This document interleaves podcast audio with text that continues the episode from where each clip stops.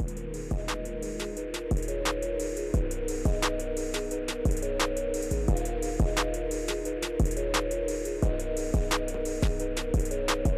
right, boys, welcome to T L D R Podcast, episode two.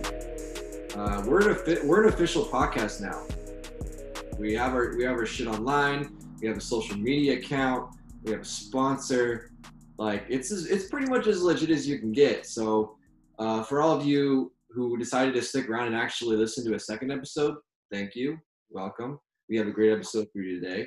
Um, today, in this order, uh, Alex will be talking about the N B A restart and uh, all the things that are going to be going on with the National Basketball Association. Eric is going to give us his Westworld uh, summary through his brain and his through his own. Whatever the hell's going on upstairs. Terrifying. So I'm looking I'm looking forward to that one. Uh, Traden is going to give us his twenty twenty N H L draft lottery and all the chaos and drama that happened last week with that. Uh, I'm going to give you guys the M L B twenty twenty season outlook and uh, what that's going to be like, all the, all the all the new rule changes and all the difference of a twenty twenty shortened sixty-game season and how that's going to look. And then James is going to finish us off with Uh, some N F L offseason moves, the defense edition. So basically, last week, just with the offense. Um, with the defense. Here we are, guys. Here we are, here we are, boys. Uh, Traden joining us live from Covina, California. Traden, how we doing? Bad, man. You know, just keep it on, keep it on, you know. Um, excited to see that there's some news to talk about, especially when it comes to you know, the N H L, the N B A, now the M L B. It's something that, you know, gets you up in the morning, gets you gets you going for sure. Oh, yeah. James joining us from Orange. James, what's up, man? What's up, guys? How you guys doing? Excited for this. Round two. Eric joining us from Seal Beach. Eric. Hello, Tyler. Um, I, I want to get right into it, so. We all golfed last Saturday in Chino Hills, El Prado course. Uh, I like the course, actually. It is a very long course, and we did walk eighteen holes. It's no, probably the most tired I've ever seen James in his life. That was awful. Uh, no, this guy runs like six miles, but he got tired carrying a golf bag for eighteen holes. nine point three miles, dude. Yeah, we did walk nine miles, but what we came to conclusion was that golf and sex are actually kind of similar. If you think about it, it's kind of what Tyler was chiming in on all day. But when you hit a golf ball, you want to hit it in the G spot. So you want to hit it just in the right spot where the club head hits the ball right in the middle. You don't have to swing out of your shoes. And so coming from that, basically, it's like you want to be soft and slow, and that's that comes with the clitoris rubbing. And so when you rub the clitoris, you want to be nice and gentle and slow, but you don't want to jerk the dick all hard and swing out of your shoes. And that's when it comes to swinging to the G spot. But it's all positional based as well. If you think about it, you got to set up in the right position and you got to be in the right spot to hit that ball in the G spot. And also when you first hit that ball, you don't want to blow your, blow your load on the first hole. So you have eighteen holes. You're going to walk nine miles, possibly. So that's, that's true. I mean, the whole time, you know, I mean, you know, basically it's, it's really, it's you, your stick, the ball, and the hole. And when all those things can work together, that's when you have a good golf game. So yes, it is very much like sex in that sense. You know, you, you have to, you have to not just think about yourself and not just go ham and swing out of your ass, because that's not going to complement the rest of the whole. You have to think about everything else that's going on, and it all has to work together. You have to, you have to work with your partner, that being either the ball, the hole, whatever it is. It's it's a complementary back and forth that is very similar. Um, sex, yes. I, I think we're well, really taking sex advice from the guy who couldn't talk to a girl up until two years ago. That's a really solid point. Well, yeah. I mean, yeah, like Tyler said, it took him DeChambeau, it took him, you know, two to three minutes to line up for a putt. And that's how long it took Tyler to go approach a girl when he was staring right at her at a bar in Chico. So, like you said, James, you're right. You're right. You gotta you gotta take that in consideration. Grain of salt, man. Grain of salt. But you're probably right. My goodness, I'm glad I do not live near you guys.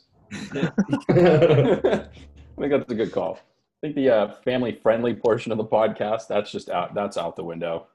Yeah. So if you have any family and friends listening to episode two, just tell them to fast forward about ten minutes. Yeah, give the first ten minutes. Yeah. Don't listen to the introduction on this one. All right. Well, when we come back, Alex is going to give us our N B A restart. Basketball's back, y'all, and we're going to have a fun time looking into that. So stick around, Alex, when we come back.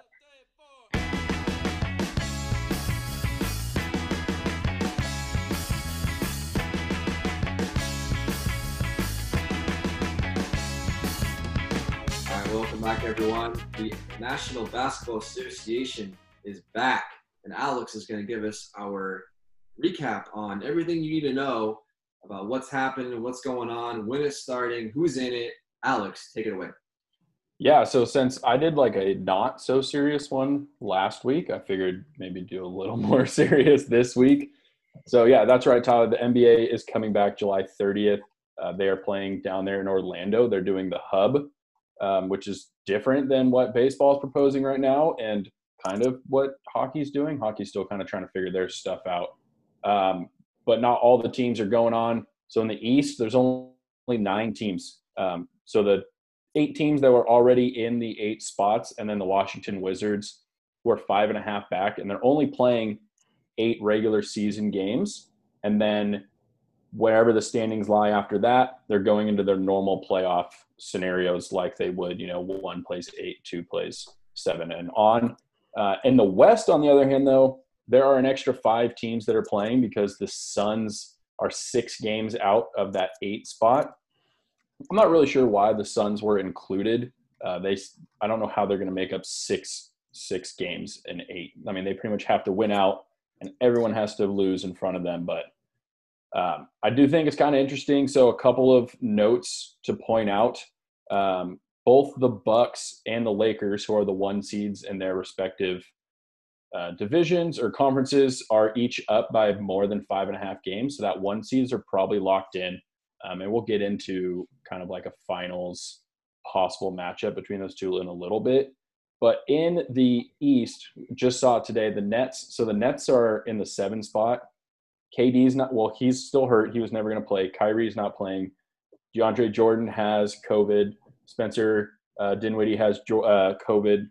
So there's a good chance the Nets just lose all the way out and somehow the Wizards sneak in, who are – they are sixteen games under five hundred, and they might sneak into the playoffs because the East – That's the East for you, man. That's the East. Yeah, so I don't know. What do you guys think?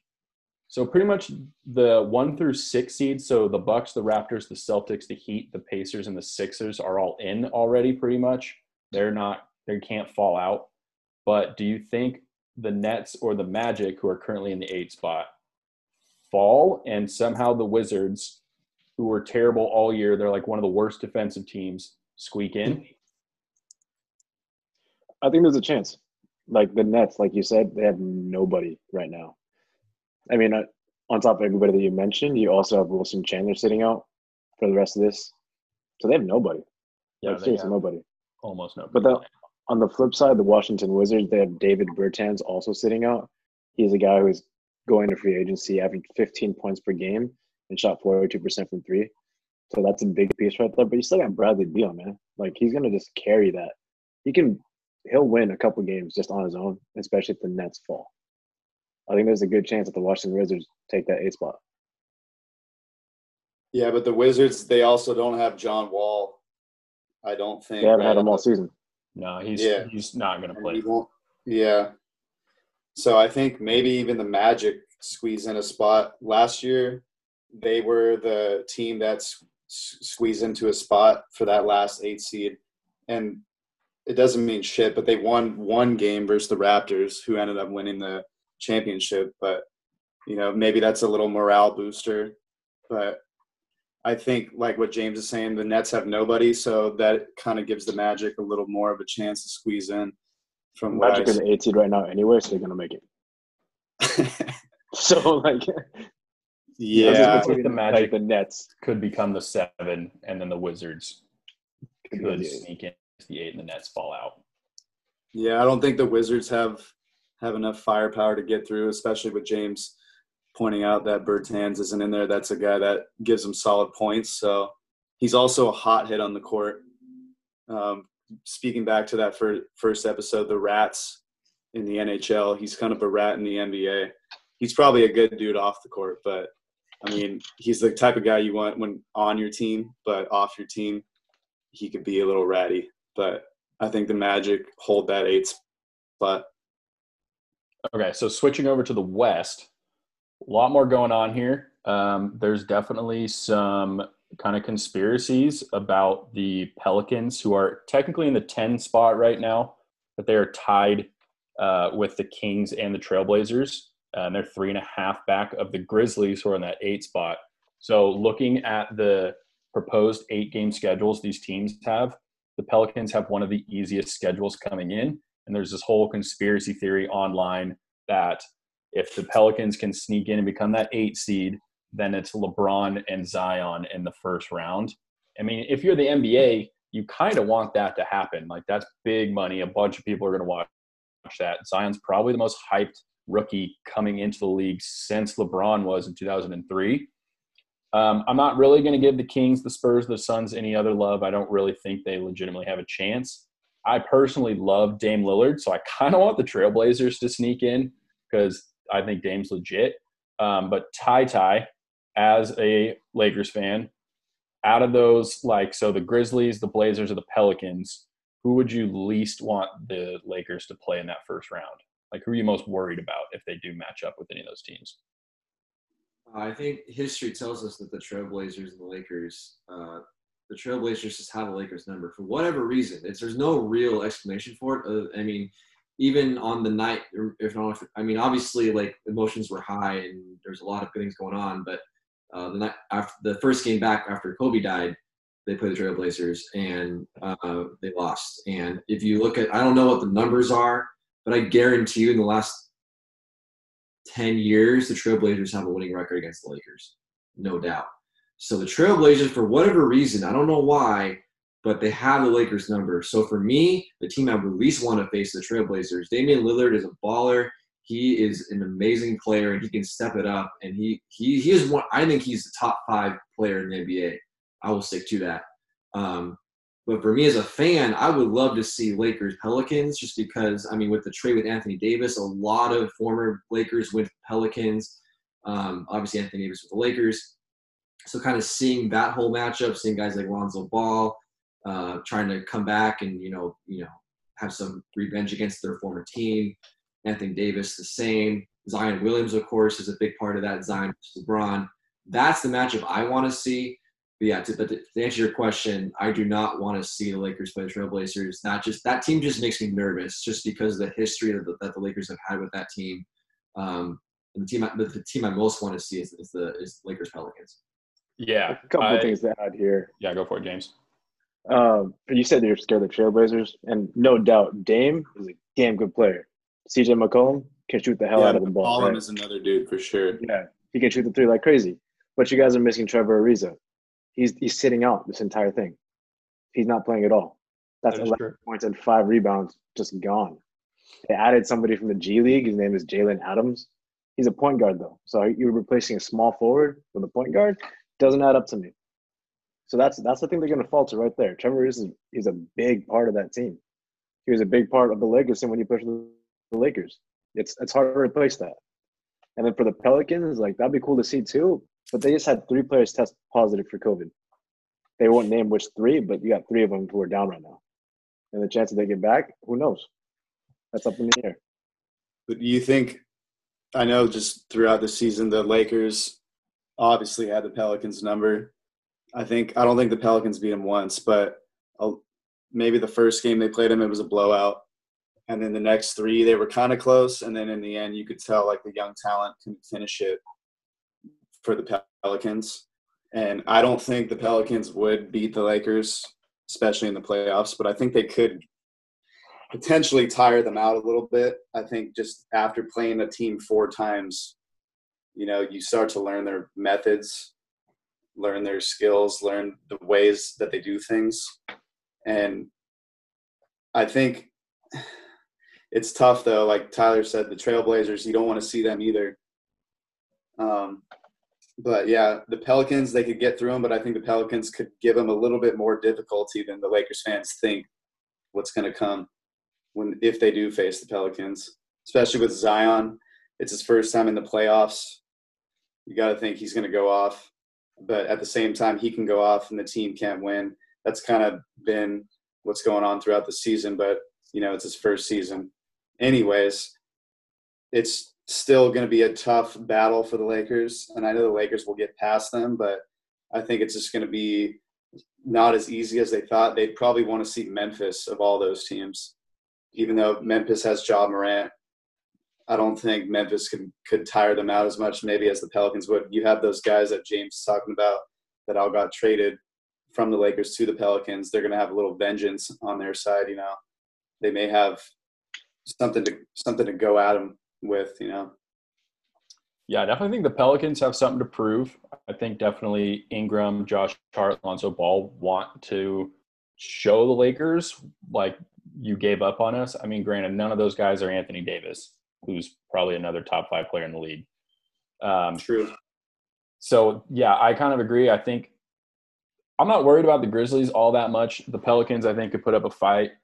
But being a Lakers fan and seeing Dame in the playoffs and knowing we – I think we've won like maybe two games in Portland over the last ten years. I think we didn't have back-to-back wins in Portland since the Kobe Powell years of like two thousand nine, two thousand ten. Um, so the Trailblazers worry me the most. Um, but kind of moving forward, so let's just assume – I think from the East, I'm just going to assume the Bucks are going to push through. They seem to just have been destroying almost everybody all season. I think the N B A also wants an L A, Lakers, Clippers, Western Conference final. And it kind of feels like whoever wins that series might just be like riding such a high from that series. If they run into the Bucks, it might be over.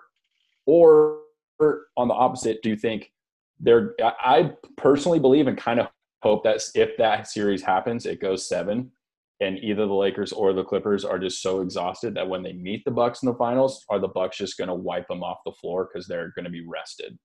I mean, so you you got to think the East. I think the Raptors are still going to be a tough team to get by. I know the Sixers are going to be there too. It's going to be one of those two teams probably, I think. Actually, fuck, the Celtics. It's another team that's tough.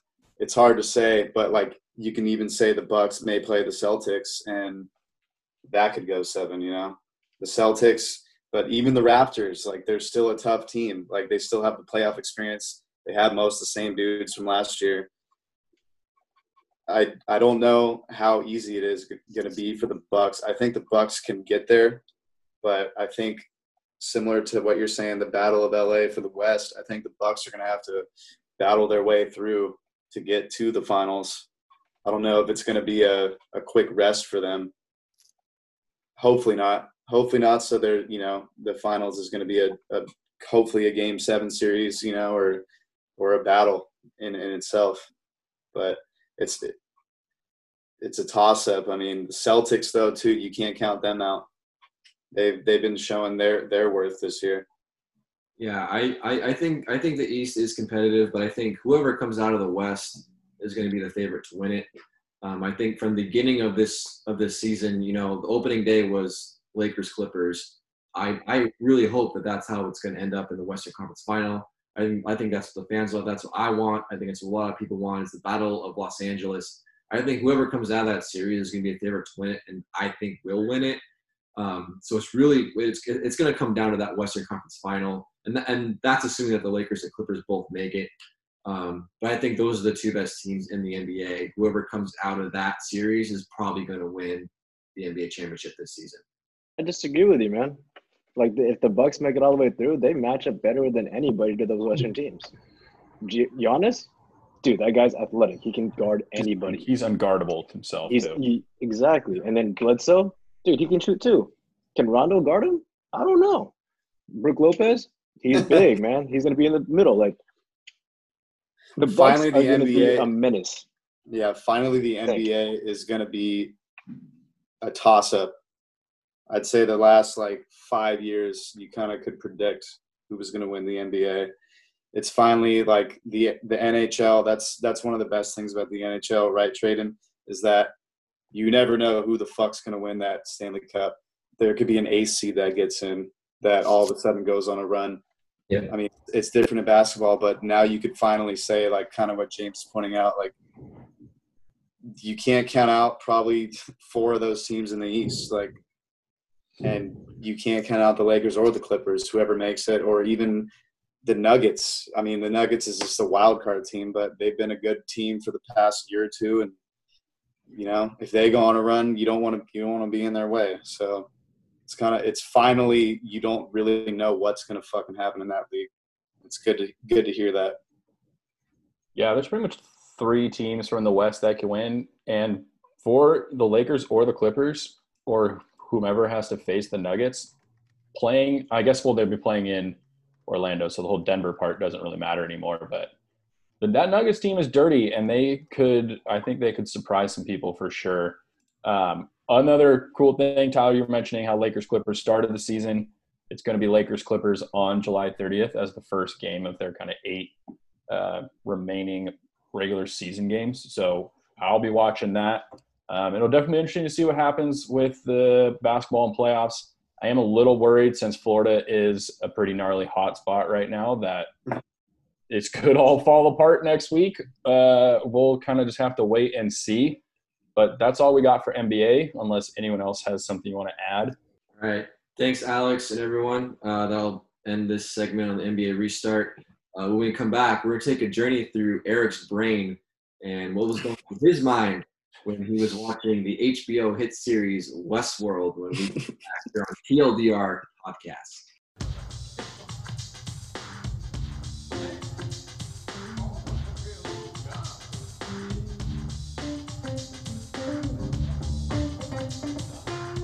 All right, guys, welcome back to T L D R Podcast. Uh, this segment, our boy Eric is going to take us through his version of H B O series Westworld.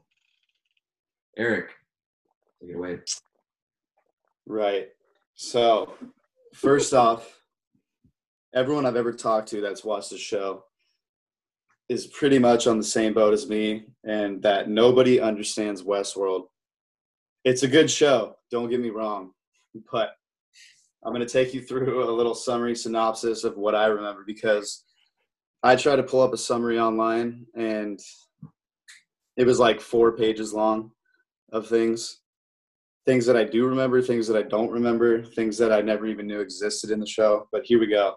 So it starts out obviously in the Western world, and you meet this girl, Dolores, this hot blonde chick, and she's going through her everyday life. She wakes up. There's some music playing that wakes her up every day. She wakes up, walks out of her house, sees her dad, and talks to him, says the same thing she does every morning, grabs her painting materials and a picture, and gets on a horse and rides to the Westworld. Um, she meets some people along the way, right? And um, later that night, fast forward, uh, there's this bounty hunter guy, and he's in a cowboy hat because he's in Westworld. And this guy, this guy murders her. I mean, he, he takes her into this barn house and everything, and kills kills her boyfriend and the guy that she likes. All this stuff, murders her. Fast forward, she wakes up in a lab. All these scientists are around her, right? She's being fixed. So she's in a dream apparently, and these people fix her, and then all of a sudden she wakes up again in the same exact scenario. So she's going through the same scenario. She wakes up, the music plays, she grabs her painting, talks to her dad, gets on the horse. In a nutshell, you see all these other characters in the show do the same thing. The characters that you meet in the show, they wake up in the same world every day, and they go through the same scenario. But you see that, like, these characters get killed, they live the same life, but there's other people coming in. The other people coming in are humans, and these characters are robots. So this is when you realize, well, this is when I realized that Westworld is like a theme park. So humans go in there for their own pleasures. They could do whatever they want. They can go on like hunting missions. Uh, they could have pleasures with the robots. The rope, but the thing is that's crazy is the robots, they just look like humans. And through the first season, you can tell, the more you watch, you could see like when a character is really a robot, and the humans can do whatever they want to the robots. Um, the robots can't really do anything to the humans. They can't kill them. They could put them in like a stressful situation, but basically these robots have codes, right, Tyler? Am I, am I, am I getting it right here so far? So these robots have codes. So far, keep going. So the, basically the guy who created this world puts these like uh, algorithms and codes into these robots, and they live like the same story every day. So you start to see these robots and all the characters, they start getting human emotions, and they start remembering their codes, and their codes is like their story. So it's like they all had a different story, and they're starting to remember like different stories that they get put in. Anytime like they start malfunctioning, the people in the labs like put them into a different story to be like, all right, let's take them out of that. They're not fitting in. But you see now that Dolores is in charge. She's running the show, and she's ready to take over all the humans. So she's now finding that the Westworld is right outside that the lab that they go to when they die and they get fixed. She's finding that it's like on the same land. So she started to infiltrate that area, get in there, and start taking over everything. So she's starting to kill off humans, which now it's kind of, that's why season two actually kind of gets good. You start getting a little bit of a plot twist, but halfway through that season, all of a sudden it just cuts out, and you see that dude William, the old bounty hunter guy, as a young dude, which you kind of saw in the first season, but you have to find out that he is the same guy in the first season. So if you don't, you're fucked. But if you do know that he is the same guy, he's has his father-in-law in like a lab, and basically he created his father-in-law into a robot, and now he's testing his father-in-law as a robot. All right, last last part, season three is the worst season of of the three seasons. Tyler would disagree, but the first two seasons you're in Westworld, you're in this this Western area. All of a sudden it fast forwards and you're in the future, and the first character you see in the third season is fucking Jesse Pinkman, who's a good actor, and he was great in Breaking Bad. But he's the first dude you see, and you've never seen him in the show before. And he's the first dude you see. From what I remember in the first episode, he's like a thug weirdo dude. He steals a bunch of shit, and fucking, I think he kills a bunch of people. But he also runs the show with Marshawn Lynch, which is pretty cool. When I first saw that, I was like, that's fucking Marshawn Lynch. That's pretty legit that he's in the show. And in a nutshell, in the very end, Dolores and Jesse Pinkman link up. Of course they do. And she shows them there's like this giant robot center that controls everything, and it's like producing an algorithm to show everybody like their death. So it's like, all right, you're going to die this way. Like, we predicted that your life is only going to last thirty years, and you're going to die by jumping off a pier, committing suicide. That's like what Pinkman's life was. But Pinkman becomes the prodigy child to take down this giant robot center. But my mind gets a little hazy in the very end. That girl, Maeve, Uh, who was also a badass, fights Dolores, who they were once like good friends, fights her, then joins her, and then they take down the dude who bought Westworld. And I, Tyler, I need your clarification. I think they destroy the robot center. This is, you know, this is when I was like, the show just, they should have just had two seasons. I don't think they should have had a third season. Holy shit. Okay. So that's not really how the season ended. Uh, Oh my god! The the man. The man yeah, I, I need clarification. I thought it ended. Goes to one of the one of the factories that produces these robots, and he's the one that gets murdered by the robots. So the factory is still very much functional. So I don't know what the fuck you were watching, but. I thought this, Pinkman destroyed it. Is this whole Dude, thing like lead up to the Terminator? Like, where's Sarah? Where's Sarah Connor in all this? Where's Skynet? Yeah, Westworld. It's this really cool science fiction H B O show. It's really, really good. It is really complicated, confusing, but it's really about artificial intelligence and consciousness and kind of the link between the two and what that really means. And it yeah, gets, that's what I meant. That's what gets, I meant. It gets really in depth and crazy. Um, but I, I, I love it. I think it's a really, really good show. Um, Sounds like a drawn out uh, Black Mirror episode. Yeah, it's pretty much. Kinda, yeah. It's, it's it's pretty much that. Um, so it's really it's really fascinating. It really speaks to, I think, a place that I think society is very close to getting to in terms of being able to create an artificial intelligence that is conscious and has, you know, sentience and all that stuff. Like, we're realistically, the rate we're going, we're really not that far away from something like that. And so I think this show kind of basically puts like a worst case scenario into a, you know, cool show of what that could look like for the future.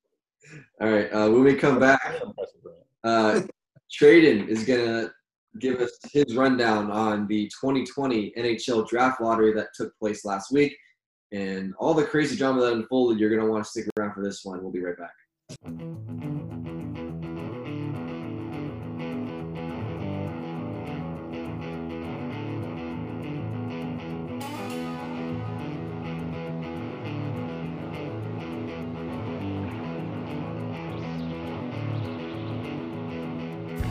Welcome back to T L D R Podcast. This segment, Traden is going to talk about the N H L draft lottery and all the drama that unfolded. This was not your average lottery, people. Traden, tell us what the fuck happened. Just, all just, right. I'm already. Yeah, yeah. I'll, I'll, I'm gonna I'm gonna start by saying this. I think that uh, June twenty-sixth is going to go down. June twenty-sixth, twenty twenty is going to go down as the, one of the N H L's biggest drama-filled days when it ever comes to the draft lottery. Um, so to give some perspective to to those who maybe aren't familiar with hockey or draft lotteries in general, um, up until nineteen ninety-four, the um, the N H L always just gave the the the first pick to the to the worst team in the league. Um, but that kind of led to a, a tanking system where people would just, you know, teams would just start tanking for the for the top player. It wasn't until ninety-five that they in, instilled the draft lottery, where It, the worst team had the highest odds of getting the getting the, the you know the top pick, and then it tiered down from there.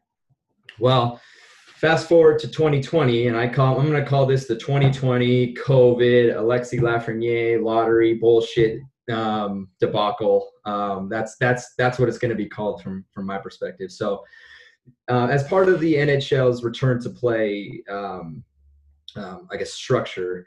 Um, twenty-four teams were granted the ability to play the rest of the season, or essentially a playoff round, or a, you know, continue playing, so to speak, um, which is different than the typical, you know, sixteen teams that go into playoffs. Um, the reason they did that was because there were some, because they only played eighty-three percent of the, of the season. There were some teams that had a mathematical chance of making the playoffs, and the N H L wanted to grant them the ability to get back into the playoffs. Um, so, They, based on your percentage of points relative to your games, you, uh, you, they, they seeded the teams in the in the top eight. I'm sorry, the top twelve from each, uh, each conference were were granted the ability to play. Um, eight on each side, eight from each conference of the lower tiered teams are playing each other in a best of five to determine who's going to be those, you know, those final four spots of the of each conference in the playoffs. Well, as a as an as a, an ability as as a way to make sure that the draft lottery was fair for those, you know, teams that weren't going to win that round, as would be the case if they if the season had finished out, the the N H L decided to impose a phase a two phase draft lottery, which is ne- which is unprecedented. It's never happened before. Essentially, how it works is they gave they gave the percentage of odds for, you know, the the bottom seven teams that aren't going to get the chance to play another game of hockey here in twenty twenty for the twenty twenty season, and gave a placeholder team A through team H, which represents the eight teams that will eventually lose the, the play-in round of the, uh, of the new, you know, return to play. And the way it works is they'll, they'll do the, they did the draft lottery on Friday. And the rule was, if in phase one, if one of the three, or if one of the top three picks went to, you know, team A through H, there would that would trigger a second phase of the draft lottery, making it so that all eight of the teams that lose in the event in the eventual, you know, play-in round will have an equal opportunity to get whatever pick that was, whether it be one, two, or three. Well, so we'll fast forward to Friday night, and again, the debacle that is the N H L. Um, it just so happened that the first round pick is going to one of the eight teams that will eventually lose, have a chance to make the playoffs, but will eventually lose the play-in round. Um, making uh, it going going based off that, it knocked the worst team, um, Detroit Red Wings, all the way to the, you know, place four in the uh, in the in the draft. Um, they had a terrible season and they weren't given any any help whatsoever. Um, the Kings actually jumped to two, um, and the Ottawa Senators via the San Jose Sharks first round pick are the is the third overall pick. Now, before I get into scenarios, I first want to ask, uh, you, you know, you, Alex, just based on my summary, what kind of problems do you see going on with uh, with this going forward? Well, I mean, kind of what we were talking about off off air at the night it was happening, where, you know, you as an Oilers fan, obviously, as you can see over your right shoulder, and how you kind of lucked into McDavid, sort of, you can kind of luck in. The Oilers can, I mean, obviously, as an Oilers fan, they had a great, they have a, they're having a good season. They have a good chance of moving on. But if they don't, you can magically luck in to the number one pick, which would be, you know, for any of these teams who are obviously good enough, or almost, you know, the Blackhawks, some of these teams that squeaked in with these new weird COVID rules, they're going to end up getting a very big top prospect that in normal times they never, ever would have had a chance for. On the other side, as a Kings fan, kind of a bummer, because we did have a shot at the number one pick, but, you know, a number two pick is still pretty good. Our last number two pick turned out pretty darn well, Drew Doughty. Um, you know, with the kind of mock drafts that are going on, it seems like um, Quentin Byfield will be the number, possibly the number two overall pick, a right. big lefty shot center. Who, yep. Again, when we pick big centers that shoot lefty, they kind of turn out pretty well, like that Kopitar dude. Um, for the Red Wings, you've got to just be like, you, this, you fucking kidding me. They had, they were on a historically bad pace. Um, I was reading at one point, they were, um, they were going to have a net goal rating, the worst in history. And then they end up as the four, the four pick. There's definitely problems with it. And there's going to be, I mean, these teams picks two through seven or whatever, however many where they were, that didn't get a chance to make these playoffs, and now lost out on the number one pick. There's going to be a lot of issues, I think, with then respect from the teams to the league. I think the relationship generally is pretty pretty decent in hockey. I mean, they had the lockout, uh, you know, a while back, but C B As constantly, you know, have to be reworked. And this, I mean, it's crazy times, but that could be leading to a bigger issue. You know, we can't predict three, four, five years down the road. Um, I think that, I mean, I definitely think that's a, that's a good point. Uh, and I'm going to bring in some stats here. I mean, or, or some, I guess, trivia. Um, this was, this will be the first time in N H L history that a, that one of the top set, top uh, seven worst teams aren't going to have the first overall pick. That's, this is the first time that's ever happened. And what's even crazier is, like you said, a team like the Pittsburgh Penguins or the Edmonton Oilers, who are the best of the play-in round teams, have the opportunity to lose and then turn around and get Alexi um, Lafreniere, who's considered the who will who will be the first overall pick, and a damn good pick at that. Um, definitely, definitely franchise changing. Um, when you look at it from this perspective, I was already pretty pissed off at the overall structure from from one perspective. Um, when I look at the Edmonton Oilers, who, you know, maybe I'm biased, but I can even I can even say the Pittsburgh Penguins.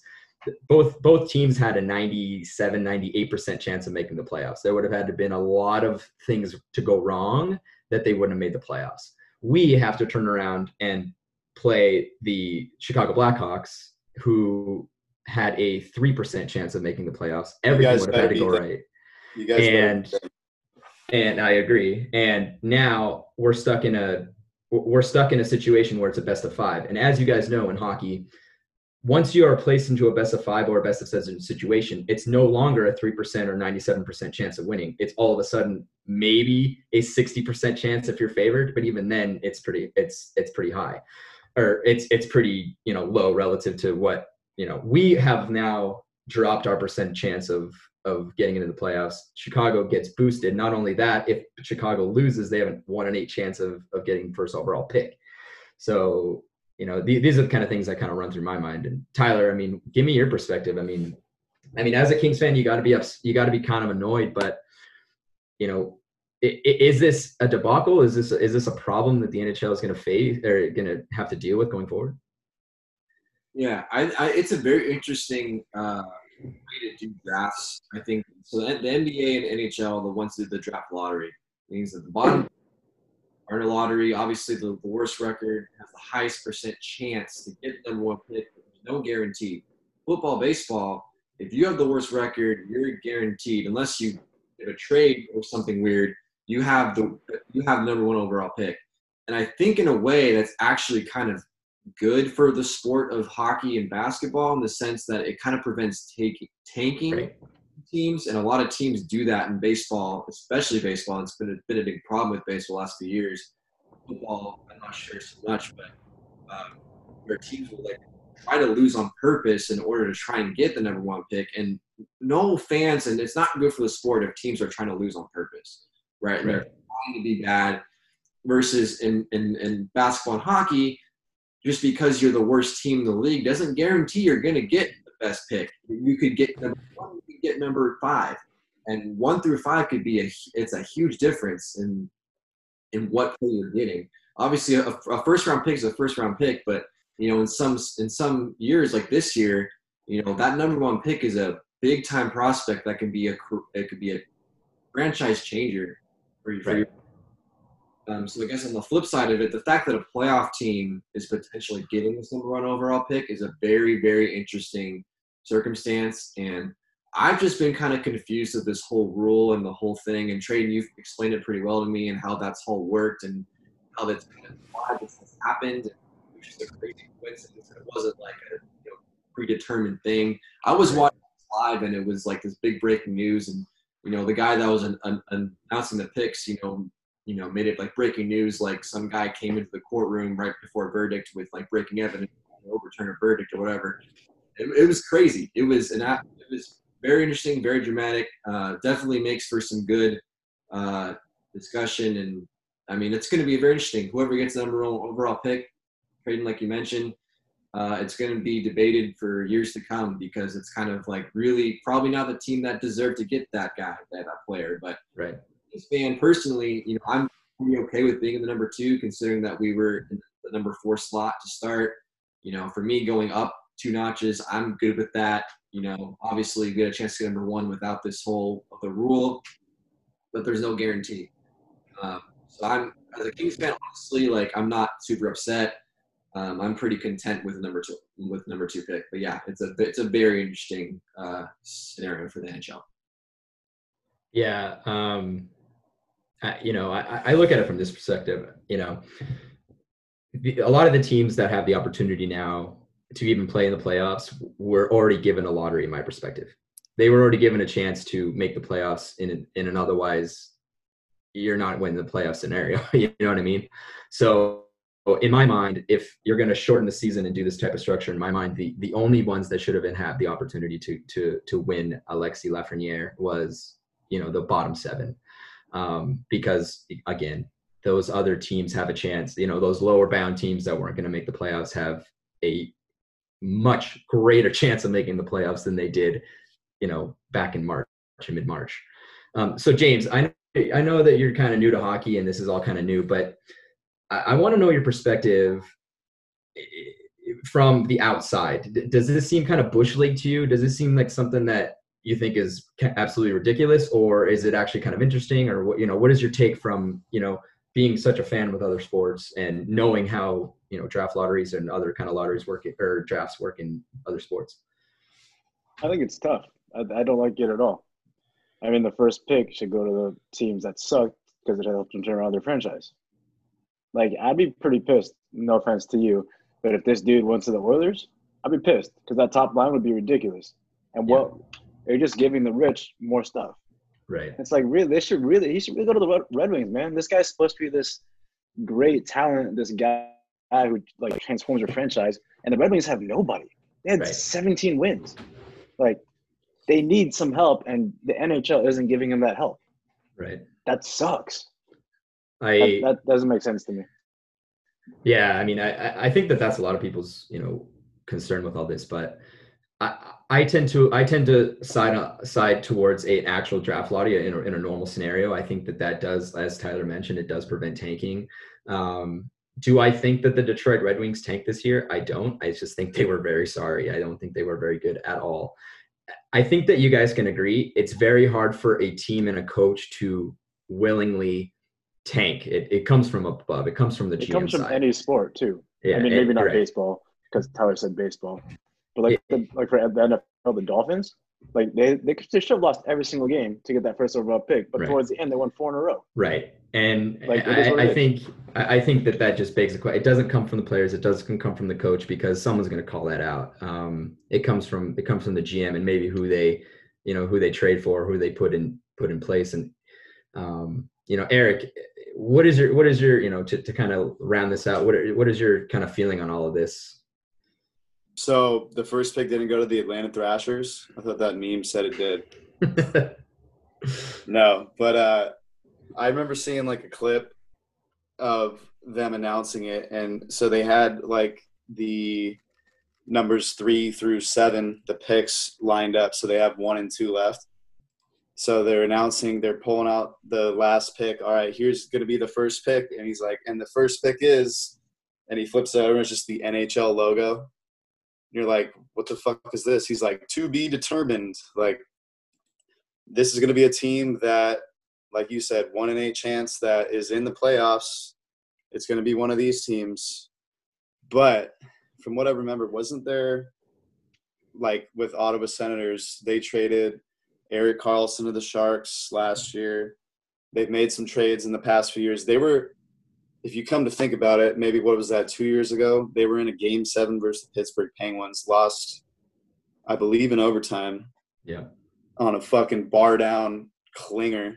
I forget who scored it, but if they would have won that, things would have been a lot different. But anyways, they lost that game. They were a game away from the Cup Finals. That year the Penguins went on winning, I think, their second Cup in a row. But I think after that they made a bunch of trades, and one of them was Karlsson to the Sharks. The Avalanche made some trades, I think, with the Red Wings.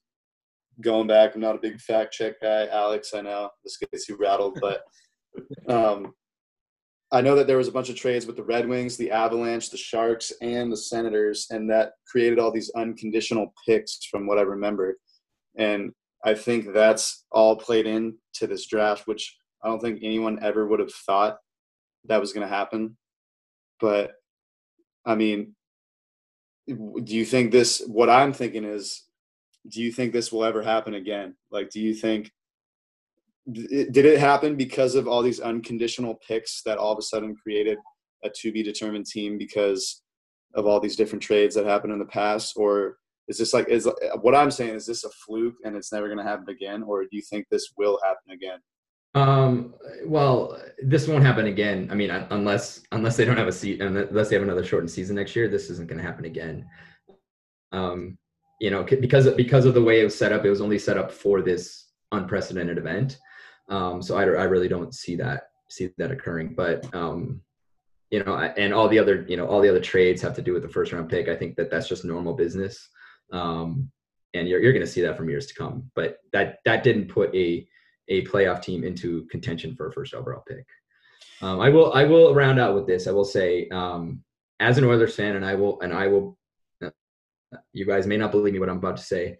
I hope to, hope to God that we don't, we, if we lose, that we don't end up in that first overall pick. Um, and here's the reason why, is because we, we went from third to first back in twenty fifteen to get who is now considered the greatest player to, to walk the earth at this moment.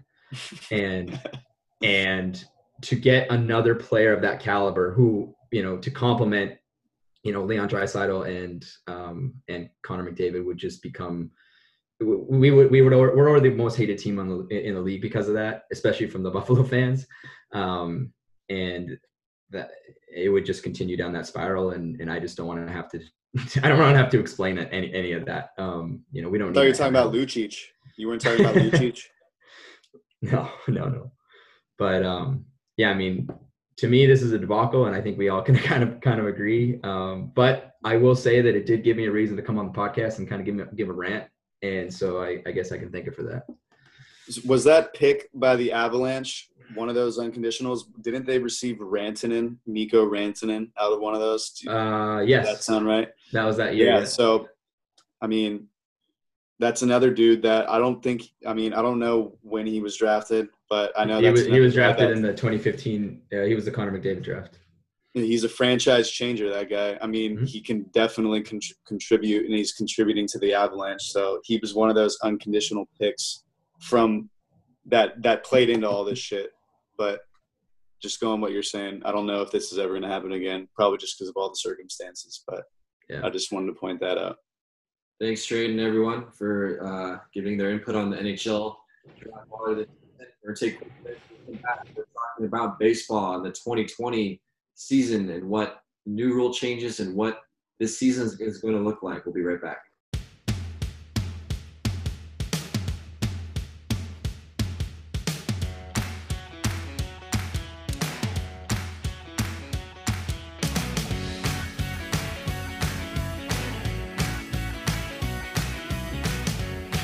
Back to T L D R Podcast. In this segment, we're talking about Major League Baseball and their return this season for twenty twenty.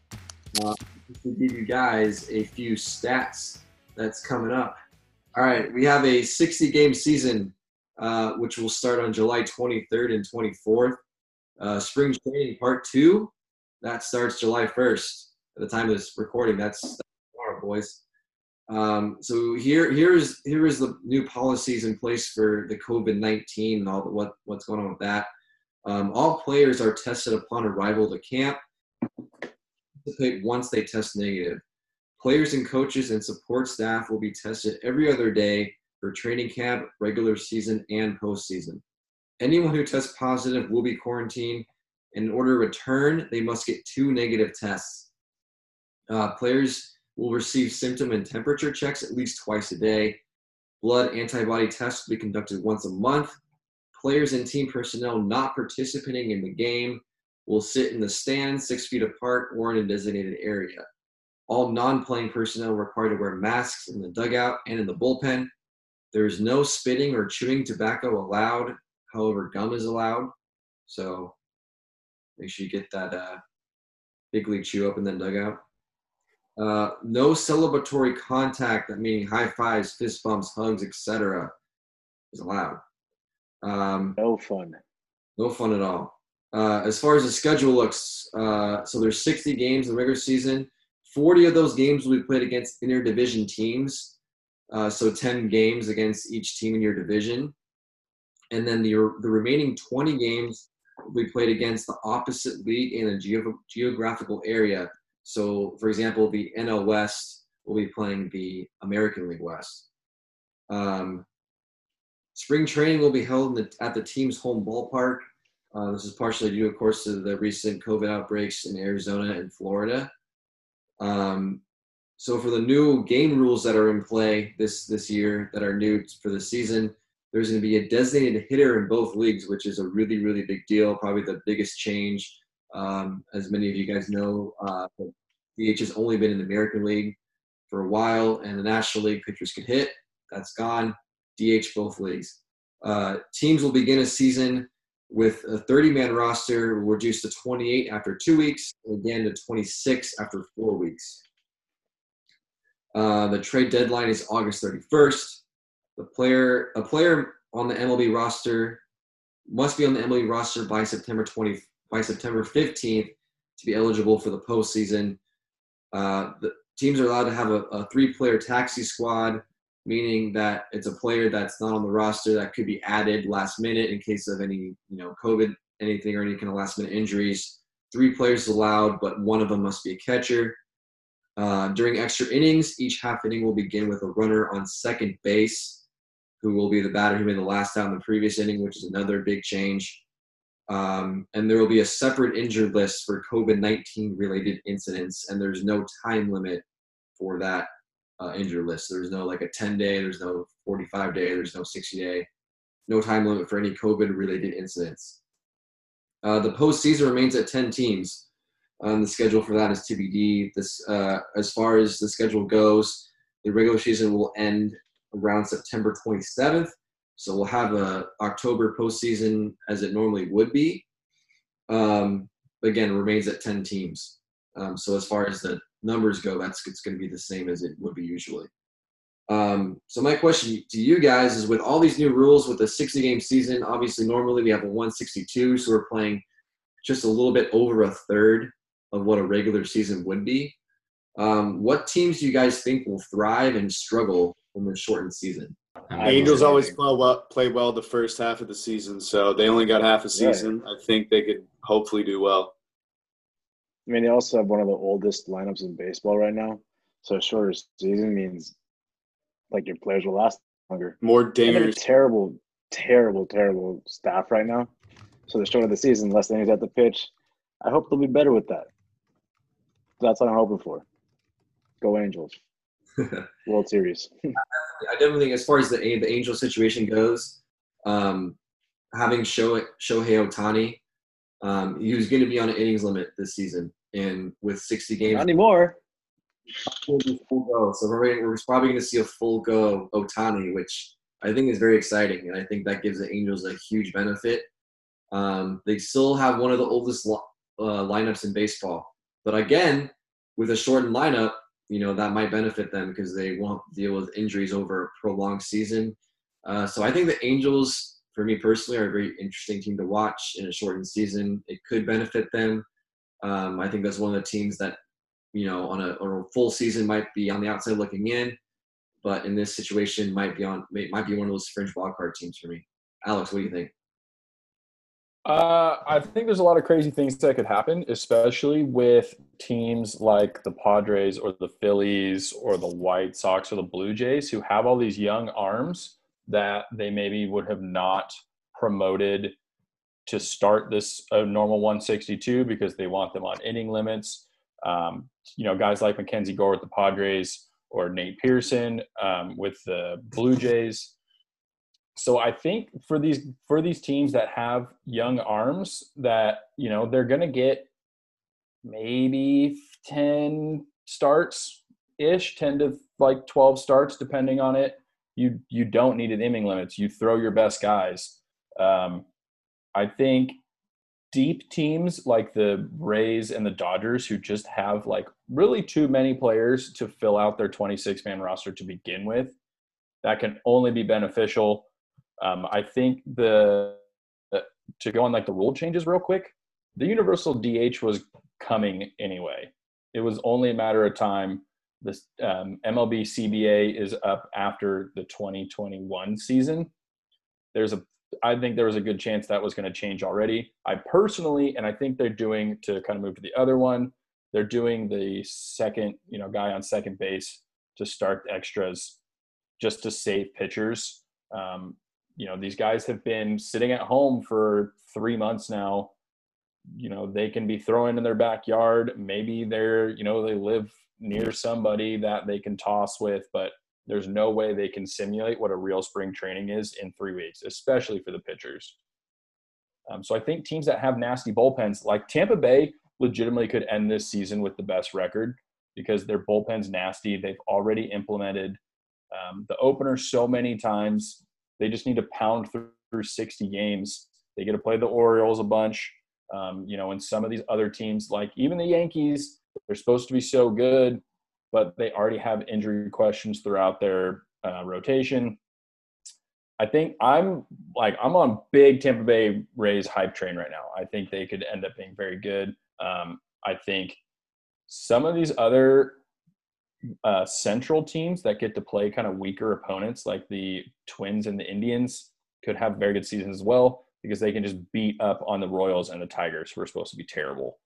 Um, it will be interesting to see. I'm still not even one hundred percent sure it's going to happen. I'm not one hundred percent sure any of these are going to happen, but uh, I'm excited. We'll we'll see. You know, players are already opting out. Um, Ryan Zimmerman's already opted out. Um, Joe Ross has already opted out. Ian Desmond has opted out. And I don't blame any of those guys at all. You know, they all have family members with different circumstances, young kids. They're, I mean, some of them are leaving like multiple millions of dollars on the table, but you got to do what you got to do. Yeah, obviously the the big the big wild card in all of this is is COVID, and a lot's going to happen. And you know, really, the, the team that stays the healthiest in terms of COVID is going to be the team that's going to benefit the most. And really, realistically, that could be anybody. That could be the freaking Marlins. That you know, nobody gets tested positive, and they run away with that division. You know, you know, and and everyone else you know gets tested. And I mean, you're looking at you know, say you get you know. you know, three of your main starters go down with COVID and they're out for at least a week, you know, that's a big chunk of a sixty game season. You know, that that's a, that's a big deal. And for, for baseball, the biggest difference is this is going to be a sprint versus a marathon. And people always talk about how ba- baseball's a marathon. And so it's going to be interesting to see what teams can handle the sprint. And that's a very, it's very non-baseball like, and it's going to be very, very different. Um, I'm very int- intrigued to see what's going to happen. I mean, for example, last year, the Washington Nationals in the first two months of the season were not the best team. They struggled. They were they had a losing record. They did not look, look like a playoff team. And they turned it around after those first sixty games and won the World Series. So you could see a lot of teams like that that will probably miss out, that potentially in a full season might have made the playoffs, might have won a World Series. Um, so I think I think for me, that's the biggest thing. Um, what do you, do you guys think that whoever wins this season, whoever wins the World Series, um, is a legit champion? You know, is there, is there going to be an asterisk next to their World Series title because it was only sixty games? What do you guys think on that? Um, I mean, I'll, I'll start. Um, I, I, I can't I can't say that you could give them an asterisk for that, because I think I I think you got a point that it, it's a sprint now, and and I'll be the first to admit that I'm not. During the regular season of baseball, it it, it gets dra- it, it drags out. It gets it gets a little drawn out for my taste. World Series baseball, and I'm not even a huge baseball guy, is some of the best sports you'll ever watch. It is electric. It is fun, and I think that most of the season is going to play be like that in the regular season for the first time, and I've never seen it like that. So, and I think you got to to your point. These teams are are going to be having to deal with this different type of structure with it diff, you know, they're going to have to play differently that every other day or every day, you know, and how do you not, how do you not recognize that as the team that can actually do that and figure out a way to, to win the sprint and, and, and, and do it consistently night over night? How do you not give them the full, you know, here's your, here's your World Series trophy? I mean, you figured out this, you know, these unprecedented times, you figured out this new structure. I think that that's, you got to commend him for that. Yeah, I think I agree with Traden. I wouldn't put an asterisk on it. You know, everybody's going to, but at the same time, it's a different format. It's, it's adapting to the change of what's going on right now. So it's, it's almost like winning the wait. It's like they waited this whole time for the season to begin. And yes, players are opting out. And yes, like you said, with, say someone's positive, they're out for a week. That's a big chunk of a sixty game season. But at this time, the teams that adapt to that change, even what Alex is saying, it could be the Tampa Bay Rays. They could just be locked and loaded and waiting for this, be ready for it. Um, the teams that adapt to that change and that are ready to go are the ones that, I mean, it sounds simple, but the ones that are probably going to get all the way to that, to that deep end of the season. And people are going to put an asterisk on it, but you know, it's, they put in the effort and they did everything they could to get there. So with what they have right now, so you got to give them credit for that. And I don't think you should put an asterisk on it. I would say the same thing for the N B A and the N H L. Like they went through almost the full season and they were close to the end. And now they have this wait and they're put on hold. The teams that adapt to the change and that find a way to get it done, you know, let alone the certain areas that have the virus and things like that. But the teams that can adapt to it and do the right things and get there, you can't take away the credit for that. You can't put an asterisk on that. Yeah, I got – hold on. I got one thing. So I don't – I agree. I don't think you can put an asterisk on it because everyone's starting at an equal level. Everyone's playing sixty games. It's the beginning of the season. Trade, my question for you, since you're like the big hockey guy, for instance, say your Oilers lose in the first round or like the Penguins lose and the, those twelve or eleven seeds turn into the two thousand twelve Kings and surprise the world and, you know, sweep all their way through. If one of those teams that wasn't going to make the playoffs, like, can you put an asterisk on them? Where I think you almost could, compared to M L B, say the Marlins get hot all of a sudden and they squeak in and then they win it all because everyone started at an equal level. I don't think you can. For those N H L teams, you might have to. I I, I don't know if we're on the same wavelength, but I was literally thinking the same thing when Eric was talking there. Um, it, I don't I don't want to be that fan, especially because I'm playing a team that is it is playing the like, yeah. I should be in the playoffs, for Christ's sake, okay? I'm just gonna say I should be in the playoffs, okay? um, the fact that I'm not right now and have to play my way in, um, you know, and if I lose three games, I'm done. That wouldn't have been the case, you know, back in March. I could have lost three games and still been in the playoffs, no big deal. Um, can you put an asterisk on that? I, I don't know. Um, I think you got to give the benefit of uh, of the fact that, you know, the, the league stopped. Everyone's coming back and no one's been training. So it, it it's really going to be a, a a battle. I mean, and everyone, you know, no one's no one's had the training. No one's been together. No, the chemistry that or the the the the um you know the chemistry and the the. A momentum that maybe the Oilers were having towards the end, which we were having a lot of momentum and towards the end, um, you know, is completely washed. Can you put an asterisk? I don't think you can put an asterisk on that just because of the circumstance. Um, maybe in my mind it'll always be there, but it, to be to be a fair fan, they they were still mathematically able. They could have made the playoffs if if we would have lost all of our games and Chicago would have won all of their games. So, so you want to bet? You want to bet that McDavid messes up his first pass, two hundred thousand dollars? I don't think he'll be ready. Well, I'm not going to bet that because I'll be honest, McDavid makes some uh, nah, he'll some probably silly passing mistakes. So it's so I'm not going to make that bet. Oh shit! No, I, I'll be honest. I'll be honest. He's, he's my boy, but he makes. Uh, make some questionable moves sometimes. All right, yeah, I mean, uh, I want to play the other side for you guys here. Sorry, Tyler, but I'm going to go. I think there should be an asterisk, mainly because baseball is not a sprint. They have never, ever – I'm just looking at the stats here for the history, but they've never played under seventy games ever, and now you're playing sixty. So now you're going to compare those championships, those the World Series championships, to all the other championships before that? I don't think that's fair to everybody else.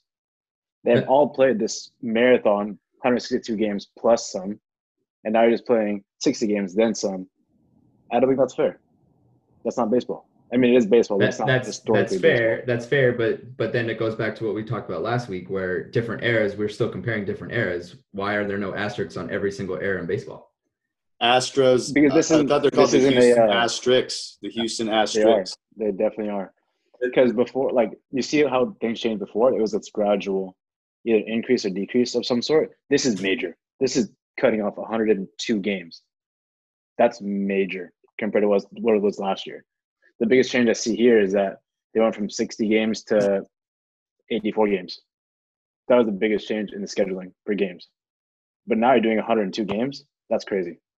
Yeah, it's definitely it's definitely a big difference. And J- James, I agree with you. It's it's def- it's definitely not a full legit season that we're used to seeing. And I think no matter what, like whoever wins the World Series this year, I think people are going to say like, oh, it wasn't a real season. You didn't have the full one hundred sixty-two.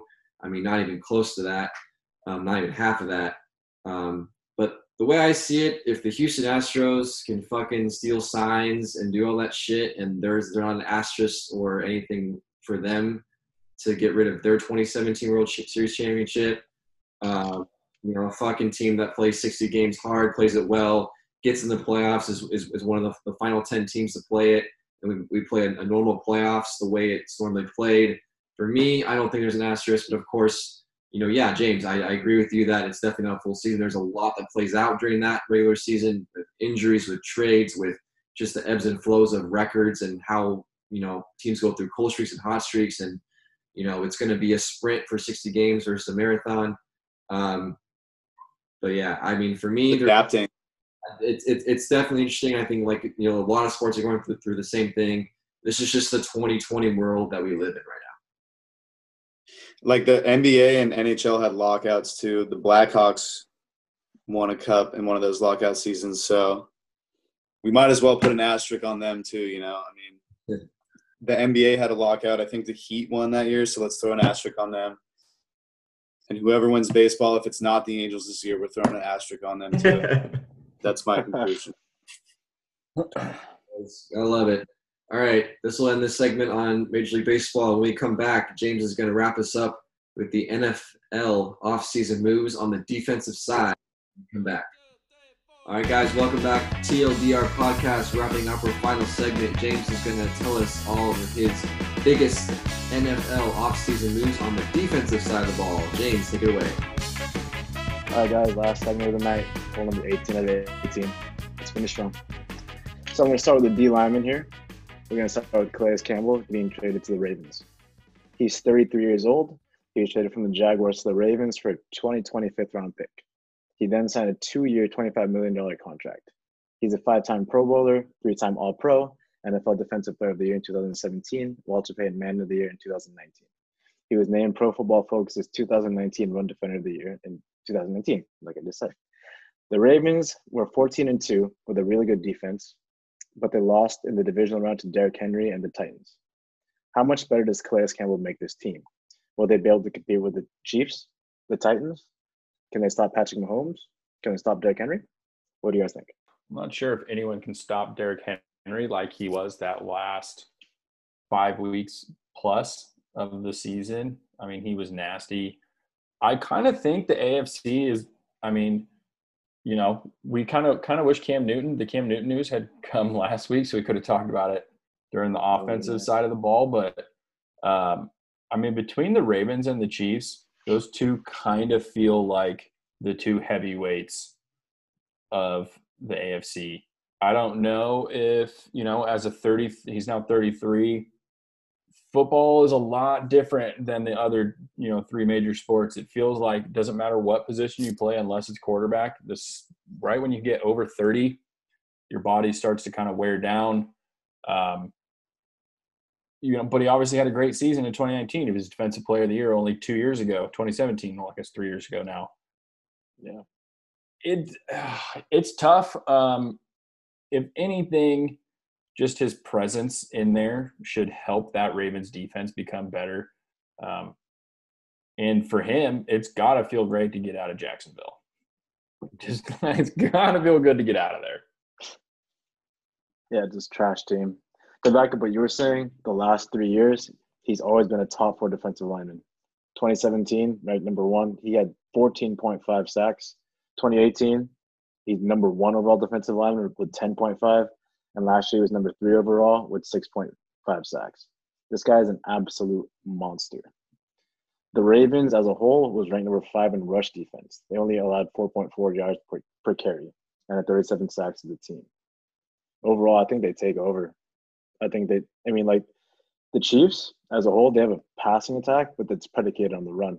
Without a run, you cover those passes. And Calais Campbell can stop the run single-handedly.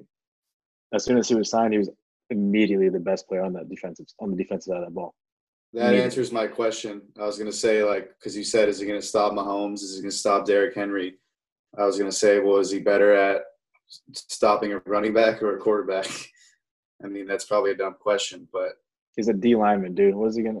Is he going to intercept the ball? Like, go play ten yards deep? What is he going to well, do? Is he going to sack the quarterback, or is he going to fall for the fake and Derrick Henry run right by him like like they did to the Ravens last year when they had, what you said, four rush yards in the season, and then Derrick Henry had four hundred rush yards in the game? I mean, is he more important? Yeah, I mean, that's what I'm just saying, but you kind of answered the question. He had he had this number of sacks, but he was better at stopping the run. So, therefore, probably be better off against Derrick Henry, Titans, in my opinion. We're going to move on to Malcolm Jenkins going to the Saints. He's a safety. He's thirty-two years old. He just signed a four-year, thirty-two million dollars contract. He's a two-time Super Bowl champ, three-time Pro Bowler, one-time All-Pro. He's coming back to the team that drafted him. In two thousand nine, in two thousand nine, he was drafted number fourteen overall out of Ohio State by the Saints. He recently played the last couple of years with the Eagles. So at thirty-two years old, is Malcolm Jenkins what the Saints need? They finished thirteen and three last season, but they lost in the divisional round to the Vikings in overtime, twenty-six to twenty. Tyler, what's your take on this? I know you're a big Eagles guy, and this guy was your safety for a long time. Yeah, Malcolm Jenkins, great player for us last last few seasons. I think one of the biggest problems the Eagles was always the secondary. But, but Jenkins was always a pretty solid guy for us. Um, as far as, as him going to the Saints, um, I think I think it's a, it's a plus. Even though he's a little bit older, I think the Saints can you know afford some veteran leadership on the on the, the defensive end. I don't think that's going to hurt them at all. Um, personally, James, like, what are the Saints on the defensive side of the ball like? How are how are they looking? Like, is this is this going to help them out? Or are they are they younger? Is the is the Jenkins going to make it better? I mean, thirty-two. You think that's kind of right on the fringe of like kind of starting. He's to also a safety. Also a safety. You're right. That's a position that can last a long. I for me personally, from looking at it, I think it's a big pickup for for the Saints. The Saints defense is nasty. They they might be one of the best defenses of the year next year. I mean, Marcus Williams. Last year, he was a free safety. He's coming off a forty-seven tackle, four interception, and thirteen pass defensive years. He's only allowed eleven receptions last year. He was the number four overall free safety. They still have Cameron Jordan on that defensive line. That dude had sixteen sacks last year. sixteen sacks. Just one dude just coming off the defensive line. The Saints defense is going to be something to, I'm afraid of, especially as a Niners fan. Like, I don't want to play him, man. They're gonna they're gonna mess my team up. So that's that's something I'd be afraid of. All they need to do is stick a hand in Jimmy G's face, and that's a pick right there. Yeah, how about let's talk about Jared Goff? Jared G or Jimmy G, they're the same dude, basically. Okay. Keep talking, Eric. Let's see if you make the playoffs this year. one hundred bucks. I'm betting. I'm Remember, we shook on it. We shook on it. Okay. You have any thoughts, Alex?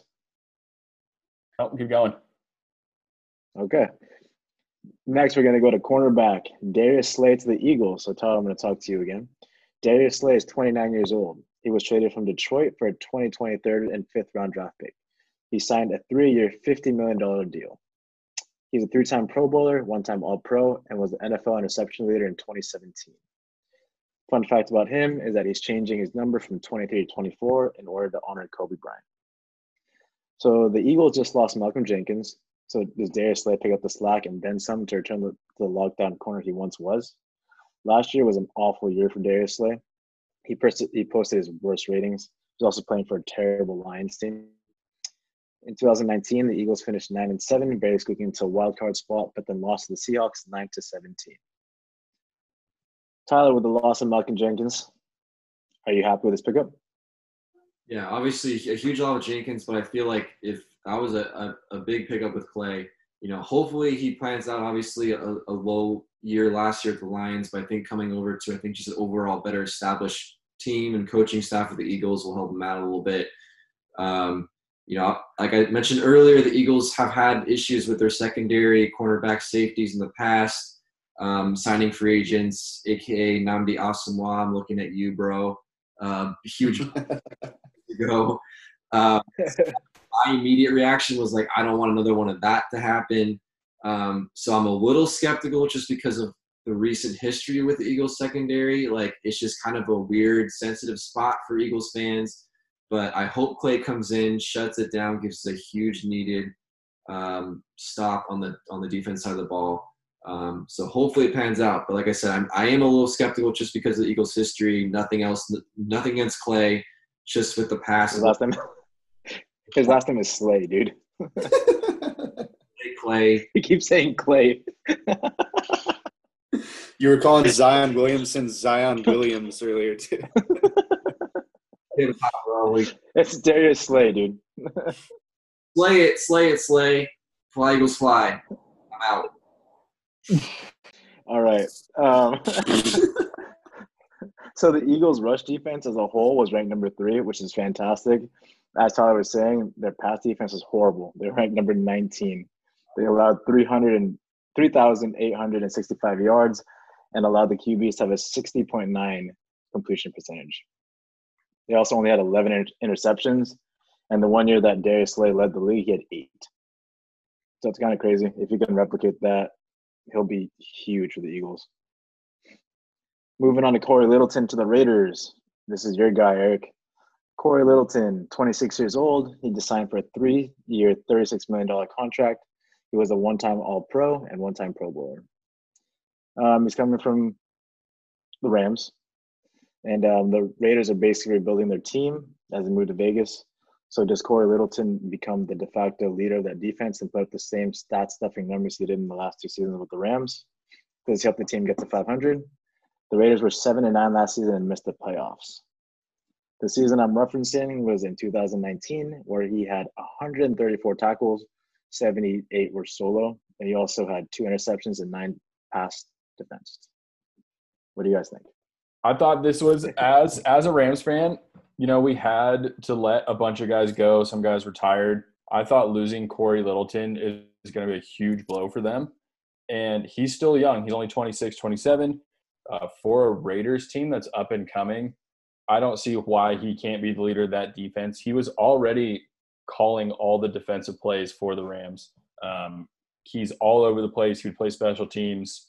He had some punt blocks. Corey Little, he's all he. It feels like every time I watch a game, you know how there's just those players. It seems like they're just mentioning their names every time. That's who Corey Littleton is. He seems like he does everything. He flies around the field.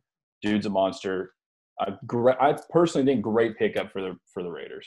That's a cheap pickup too. Three or thirty-six million for that linebacker. Yeah, that's not that much. Very cheap. Yeah, that's a solid pickup. I think I think that Raiders fans should be pretty happy about this. I mean, um, they're moving. They're going to get a nice new stadium. They're getting a new uh, a new place to play, um, and with that, they're getting a new renewed. You know. Um, you know, defense, he's going to be, they can work, they can, they can build around him. Um, it seems like they haven't had, you know, uh, this type of linebacker in a while.